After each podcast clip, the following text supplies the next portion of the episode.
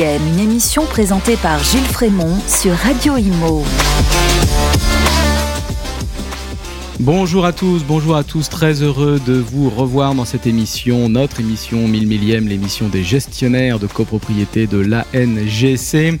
Aujourd'hui, je reçois un nouvel invité de marque Jean-Louis Vesperini. Bonjour Jean-Louis. Bonjour Gilles.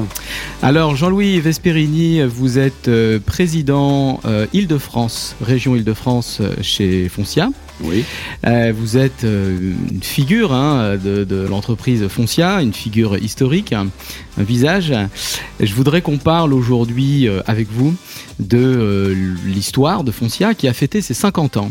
L'année dernière, Foncia se développe beaucoup. Aujourd'hui, on entend beaucoup de choses. Euh, mais je voudrais qu'on prenne un peu de hauteur, un peu de recul, euh, qu'on revienne un petit peu en arrière euh, pour parler de l'histoire de Foncia et le Foncia maintenant, d'aujourd'hui, et, comment on le verra, comment vous le voyez plus tard. Alors, je voudrais d'abord que vous vous présentiez rapidement. Hein. vous êtes chez Foncia depuis quand et quel est votre parcours au sein de Foncia? Écoutez, merci pour le compliment déjà, mais euh, figure historique, il y en a beaucoup chez Foncia, euh, et c'est ça aussi euh, qui fait sa qualité aujourd'hui. Voilà, donc moi je suis euh, rentré dans cette société en 1990. la particularité, c'est que j'ai eu la chance de pouvoir faire tous les métiers, donc j'ai commencé par la comptabilité, Ensuite, euh, la copropriété, la gestion locative, la location, la transaction. Donc, euh, j'ai pu passer, en tous les cas, euh, pendant quelques années et quelques cycles, donc sur tous ces métiers-là. Donc, ce qui donne quand même une vision globale du terrain qui est quand même, pour moi, en tous les cas, essentielle. Et, et voilà, donc, donc j'y suis depuis très longtemps, 32 ans maintenant, puisque ça se calcule vite, hein, et sur 50 ans de boîte, la création de la boîte en tous les cas. Et on est nombreux à être là depuis longtemps en plus. Donc, c'est agréable. Alors, vous êtes chez Foncia depuis 1990. Euh, on a dit Foncia a fêté ses 50 ans l'année dernière. Foncia, le premier jour, la naissance de Foncia, c'est quoi? Bah, la naissance de Foncia, c'est donc si vous calculez les 50 ans, c'est 1972. Donc euh, Jackie Lorenzetti, euh, pour le nommer, qui est le fondateur du groupe, donc euh, profite du, j'allais dire du travail de son père, donc qui est promoteur à l'époque, et se demande s'il doit pas gérer les biens lui-même. Et c'est comme ça que c'est parti. À vrai dire, c'est très simplement, hein, c'est très bêtement, comme ça pourrait partir aujourd'hui sur une autre boîte. Mais euh, et ensuite. Euh, bah, écoutez, le métier lui a plu, donc comme tout le monde le sait ou pas peut-être, c'est c'est pas du tout les études qu'il a fait au démarrage. Hein puisqu'il a fait des écoles, il avait fait une école hôtelière à Lausanne, donc euh, bien connue. Mais euh, bon, il s'est pris, il a pris goût au métier, et puis, euh, puis je dirais que Foncia est parti comme ça. Tout donc la première agence, elle est où? Elle est dans Paris, Foncia. La première agence, elle est à Sceaux. À Sceaux. Voilà.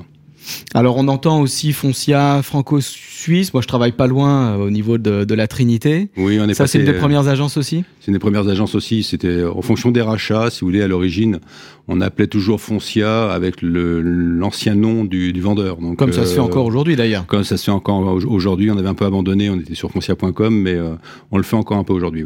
Ouais. D'accord. Alors on dit souvent que Foncia a a inventé entre guillemets le métier de syndic dans sa version peut-être un peu moderne ou post-loi Hoguet. Euh, je voudrais comprendre pourquoi on dit ça. Est-ce que on est sur la création de process? Je sais que Jackie Lorenzetti était très précis sur euh, euh, les fiches métiers, les fameux classeurs hein, à disposition des gestionnaires qui pouvaient aller consulter. pourquoi on dit ça?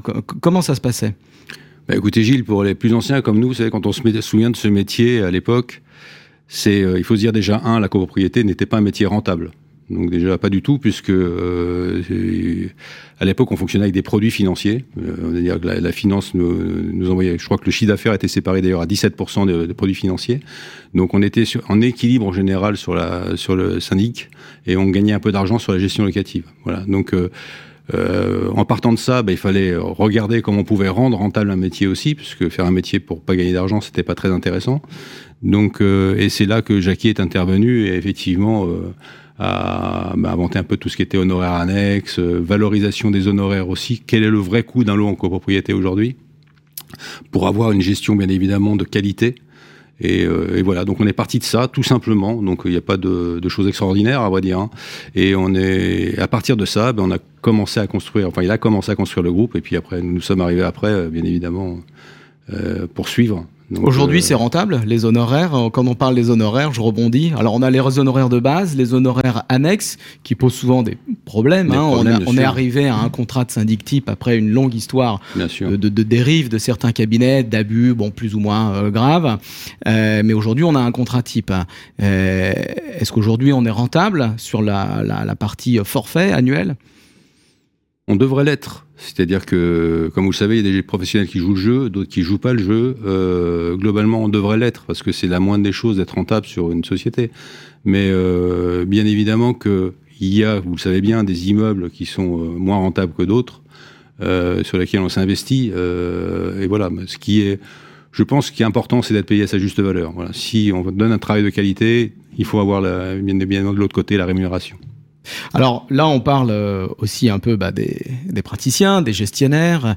Euh, on dit aussi, euh, j'ai toujours entendu dire, moi ça fait 20 ans que, que je fais ce métier, d'ailleurs j'ai failli rentrer chez Foncia à l'époque, mmh. comme beaucoup de gestionnaires je pense.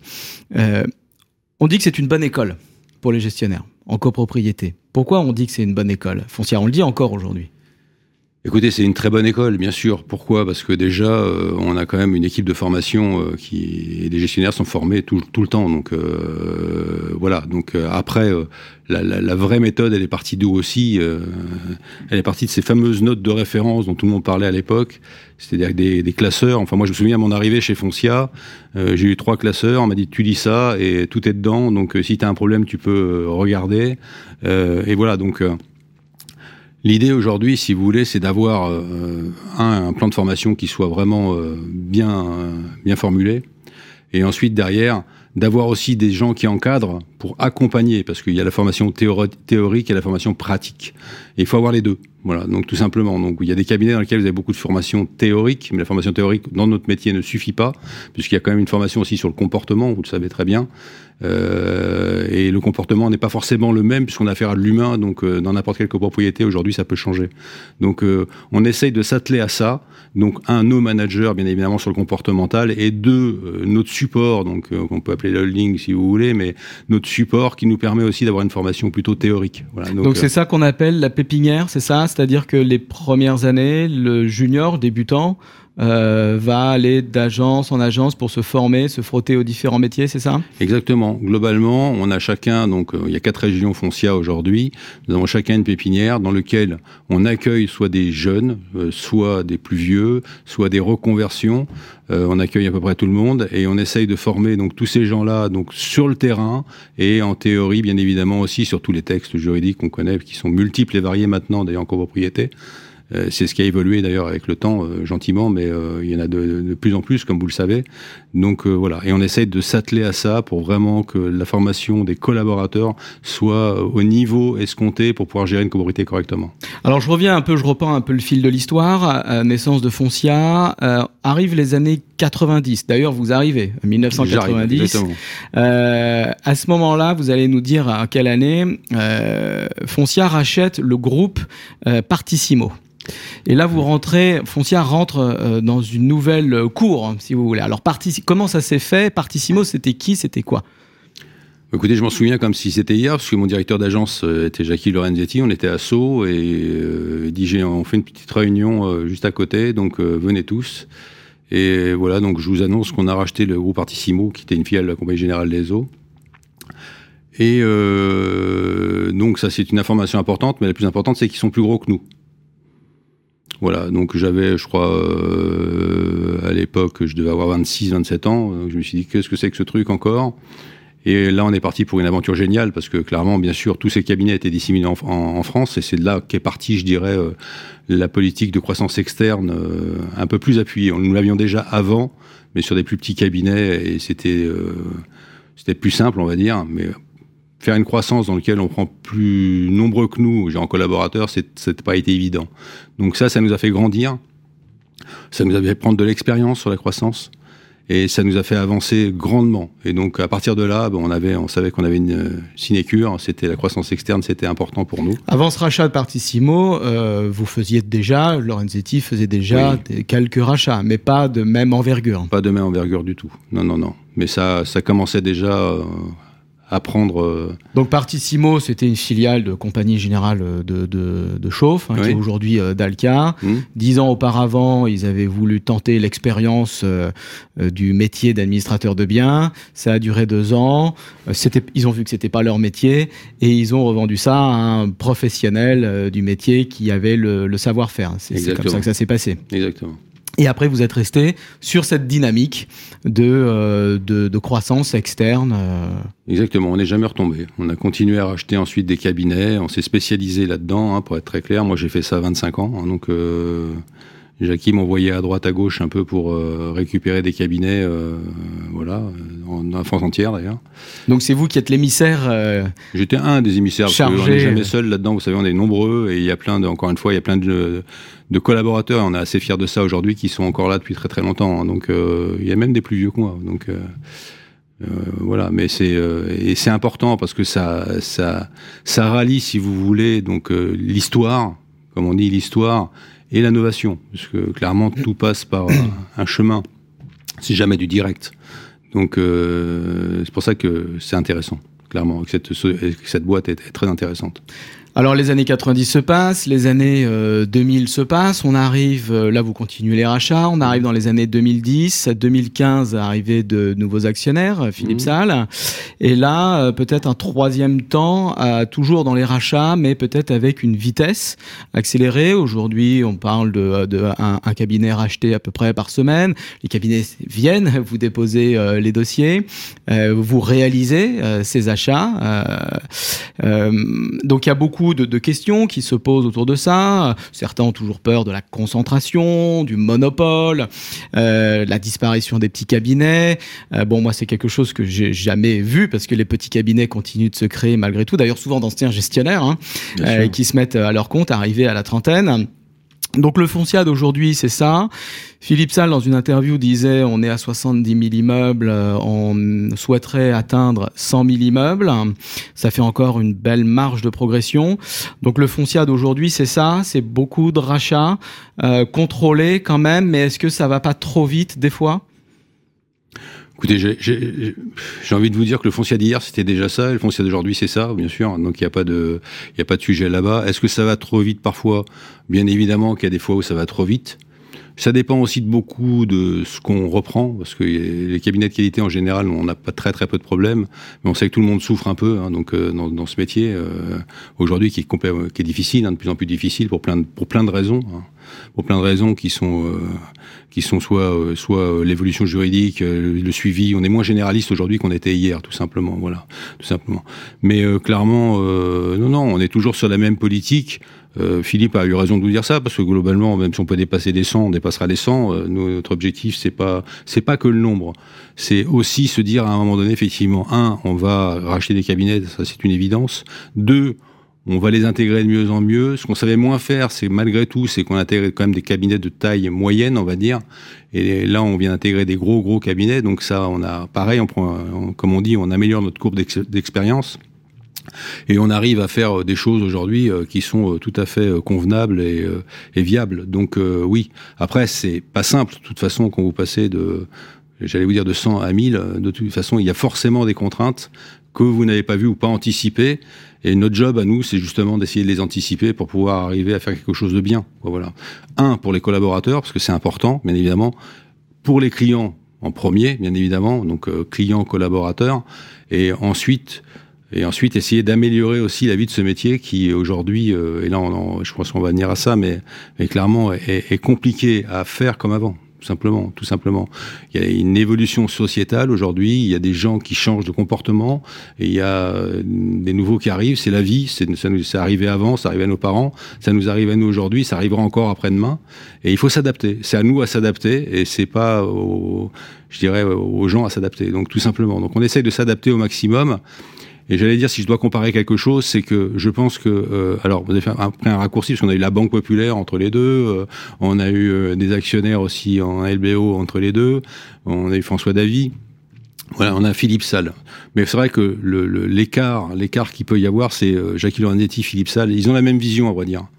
Et il y en a une qui, qui était avec ce qu'il avait à l'époque, c'est-à-dire la technologie de l'époque. Mais je pense que s'il avait la technologie d'aujourd'hui, je pense qu'il aurait pu avoir la même idée. Et Philippe a une vision qui est beaucoup plus lointaine et euh, avec la technologie de, maintenant, donc bien évidemment, qui sont utilisées dans d'autres entreprises d'ailleurs entre guillemets, et qui va faire évoluer les choses sur le service au client. En deux mots, si je peux, on peut comparer. Quand on commençait chez Foncia, on avait des notes de référence, on donnait aux collaborateurs de quoi travailler, de, de quoi voir, de quoi le former, et ainsi de suite. Aujourd'hui, c'est d'aller plus loin. Si on donne aux collaborateurs, on veut donner aux clients aussi l'information au maximum par anticipation. Voilà, pour qu'ils nous la réclament le moins possible et surtout qu'ils soient contents le plus vite possible. Puisqu'on est quand même dans une culture aujourd'hui de rapidité. Vous savez ce que c'est qu'un mail et comment on traite les mails aujourd'hui? Voilà, donc l'idée c'est d'avoir moins de mails, mais d'avoir plutôt une culture d'efficacité dans le traitement de l'information. Alors justement, pour revenir sur les intégrations, donc qui dit croissance externe, dit rachat, dit intégration des équipes. Donc oui. on a des collaborateurs, euh, il y a un transfert du contrat de travail, vous leur proposez un contrat de travail foncia, maison. Euh, Est-ce qu'ils restent dans leurs agences? Pas toujours, des fois ils déménagent. Est-ce qu'ils gardent leur portefeuille de gestion pas toujours. Est-ce qu'ils gardent Ils étaient en trinôme peut-être dans un, modèle traditionnel. Ils ne sont plus en trinôme euh, ou plus vraiment avec. Euh, ils ont du back office euh, derrière. Ça veut dire que euh, ils changent de décor, ils changent d'employeur, ils changent de, de moule. tout ça, ça nécessite beaucoup d'informations, beaucoup de pédagogie en amont. Est-ce que vous avez les équipes suffisantes et suffisamment bien formées pour faire tout ce travail d'intégration en amont du rachat, pendant et après, et longtemps après euh, le, le, rachat. Est-ce que c'est difficile? Parce que là, on n'est pas sur l'outil informatique, on est plus sur l'humain, le management, rassurer le collaborateur. Mais Gilles, je dirais, vous répondez presque à la question. C'est euh, aujourd'hui, est-ce que c'est facile? La réponse est non. Euh, voilà. Donc, euh, est-ce que par contre, on a une manière d'aborder les choses, de présenter les choses et de d'essayer de, proposer des choses? La réponse est oui, bien évidemment. Donc, on essaye de proposer. Après, vous pouvez pas plaire à tout le monde. Il y a un moment donné. Puis quand vous appelez Foncia, vous savez, depuis l'origine, de toute façon, on fait peur à tout le monde. Je sais pas pourquoi, et on a l'impression qu'on travaille différemment des autres, alors que 90% du métier, c'est exactement la même chose, sauf qu'on l'a organisé un peu différemment. On l'a pensé un peu différemment, on forme un peu différemment et on a des supports un peu différents. Voilà, c'était le, reste, ça reste le même métier. Donc déjà, quand on arrive dans un cabinet, on leur dit pas ce qu'on va faire, on leur dit ce qu'on va pas faire. Ça va plus vite, pour être très clair. Parce que vu l'image que vous pouvez avoir de l'extérieur, ben on enlève déjà tout ce qu'on fera pas, d'accord, et ce qu'ils ont entendu dans la rue ou ailleurs ou avec les confrères. Donc ça, c'est la première des choses qu'on fait. Ensuite, il y a des collaborateurs qui qui sentent des opportunités, bien évidemment, donc qui sont très motivés et qui vont aller jusqu'au bout et qui feront. Et puis d'autres collaborateurs à qui ça ne correspond pas, bien évidemment. Mais ça, c'est pas grave, c'est la vie. Je veux dire, c'est, euh, il faut se choisir à un moment donné. Ce dont on est sûr, c'est que ce qu'on propose, dans tous les cas, euh, pour un collaborateur aujourd'hui qui a envie et qui a envie d'avancer et qui a envie d'avoir la progression, qui a avoir une carrière professionnelle, je sais qu'on parle plus de ça aujourd'hui, mais qui a envie d'avoir une un objectif, qui a oh, envie on parle de bouger, encore de carrière, hein, voilà. quand même mais certains. Je sais qu'on en parle moins, mais voilà, et qui a, qui a envie de pas vivre dans la même société toute sa vie, puisque moi j'y suis depuis 90, mais j'ai l'impression d'avoir changé tous les ans de société, tellement on a évolué à chaque fois. Eh ben, je pense que c'est une boîte qui mérite, et c'est ce qu'on leur explique, en tous les cas, euh, de s'intéresser et d'essayer au moins. Voilà. Donc, pour répondre à votre question, oui, il y en a qui partent, bien évidemment, mais il y en a beaucoup, beaucoup qui restent. Voilà. Donc, bien sûr. Euh... Et alors, il faut effectivement, c'est tout le, le, combat de la NGC hein, sur le métier, attirer les jeunes et les moins jeunes en copropriété, mais également les garder dans le métier. Bien sûr. Euh, même si on peut avoir différentes vies, plusieurs vies professionnelles. Mais l'idée, c'est vraiment de rester dans ce métier qui est passionnant. Et les gestionnaires le disent. Hein, on, on, est des passionnés. On a, on a, la, on a même l'adrénaline des, des, assemblées générales. Euh, mais aujourd'hui, il y a un sujet, et on le voit dans nos enquêtes à NGC, avec le turnover. Mais ça, c'est général à la profession. Il y a un, sujet sur le management. C'est vrai que le management n'a jamais été vraiment dans la culture des, administrateurs de biens, des syndics, composés historiquement de petits cabinets euh, de famille, hein, papa, maman. Donc bon, il n'y a, pas de, chez Coraz, c'est ça à l'origine. Donc il n'y a pas de, management. Mais aujourd'hui, c'est un vrai sujet, surtout quand on grossit, euh, qui a une pyramide, une hiérarchie, et c'est normal euh, d'avoir une structure. Mais est-ce que le management dit intermédiaire, les directeurs copro, les directeurs d'agence, qui sont souvent d'anciens gestionnaires, enfin parfois d'anciens gestionnaires, sont suffisamment euh, formés pour euh, appréhender euh, ces problématiques là pour le coup vraiment humaines. est-ce que, est-ce que vos, vos, vos, managers suivent des formations pour ça? Bien sûr, issu des formations, c'est évident. Après, comme vous le disiez tout à l'heure, on évolue tellement vite qu'on a besoin de managers aujourd'hui. Euh, voilà. En plus, c'est une vision du métier qui était très technique à l'origine. Donc euh, là, la vision du management, c'est quoi le management déjà? Parce que c'est déjà la première des questions qu'il faut se poser. Hein, le management, pour moi, c'est donner envie déjà. La, la première des choses, c'est donner envie. D'accord? C'est encadrer, assister et accompagner. Équilibrer les portefeuilles. Équilibrer les portefeuilles bien regarder que personne n'est débordé et bien se poser des bonnes questions sans arrêt, la remise en question perpétuelle. Protéger ses coéquipiers Toujours. des agressions entre guillemets extérieures. Toujours être là quand il faut, tout simplement. C'est euh, voilà. Et ensuite, eh bien évidemment, les connaissances techniques sont importantes un co, mais ça c'est des supports parce qu'on peut avoir des gens aussi très forts techniquement dans, dans, dans, une boîte qui peuvent nous assister au management pour pouvoir effectivement contrôler certaines choses. Mais aujourd'hui, euh, vous savez, j'ai toujours dit, pour faire ce métier, de toute façon, il faut aimer les gens. Il n'y a pas le choix. Donc, euh, si vous n'aimez pas les gens, il ne faut pas le faire. C'est impossible. Il faut aimer les gens avec leurs qualités et leurs défauts. C'est important. Parce que, ou sinon, euh, ben, il faut faire autre chose, hein, tout simplement. Euh, voilà. Donc, euh, bien sûr qu'on n'est pas tous pareils, et bien sûr qu'il faut à chaque fois se confronter, mais il faut toujours être rester poli, ce que je dis, être respectueux, et puis euh, et puis avec ça, franchement, quand on a envie, il n'y a pas de sujet. Voilà. Donc, alors oui, on a des managers de très bon niveau, bien heureusement d'ailleurs. D'ailleurs, on les fait former aussi les autres, le, le cas échéant, quand on en a mmh. l'occasion, hein, quand ils ont le temps aussi, parce que c'est vrai qu'ils sont fortement occupés, donc ça on va pas se le cacher. Hein, mais on essaye d'avoir pareil un peu de théorie, parce que c'est important la théorie, bien évidemment mais la pratique quand même, euh, voilà. Et un bon manager, euh, entre nous, euh, c'est celui qui réussit quand même. Hein. donc, c'est celui qui amène ses équipes là où il faut, qui arrive à maintenir ses clients, qui arrive à discuter avec tous les clients, qui aime, qui aime ses clients. Et, je pense qu'avec ça, on a déjà une bonne marmite. Alors c'est une belle aventure, hein. on a le, Foncia, donc 50 ans, euh, on a retracé un peu l'histoire, évidemment j'aurais bien aimé euh, euh, parler de tous les présidents et de tous les voilà de toutes les étapes, mais l'émission est un peu courte.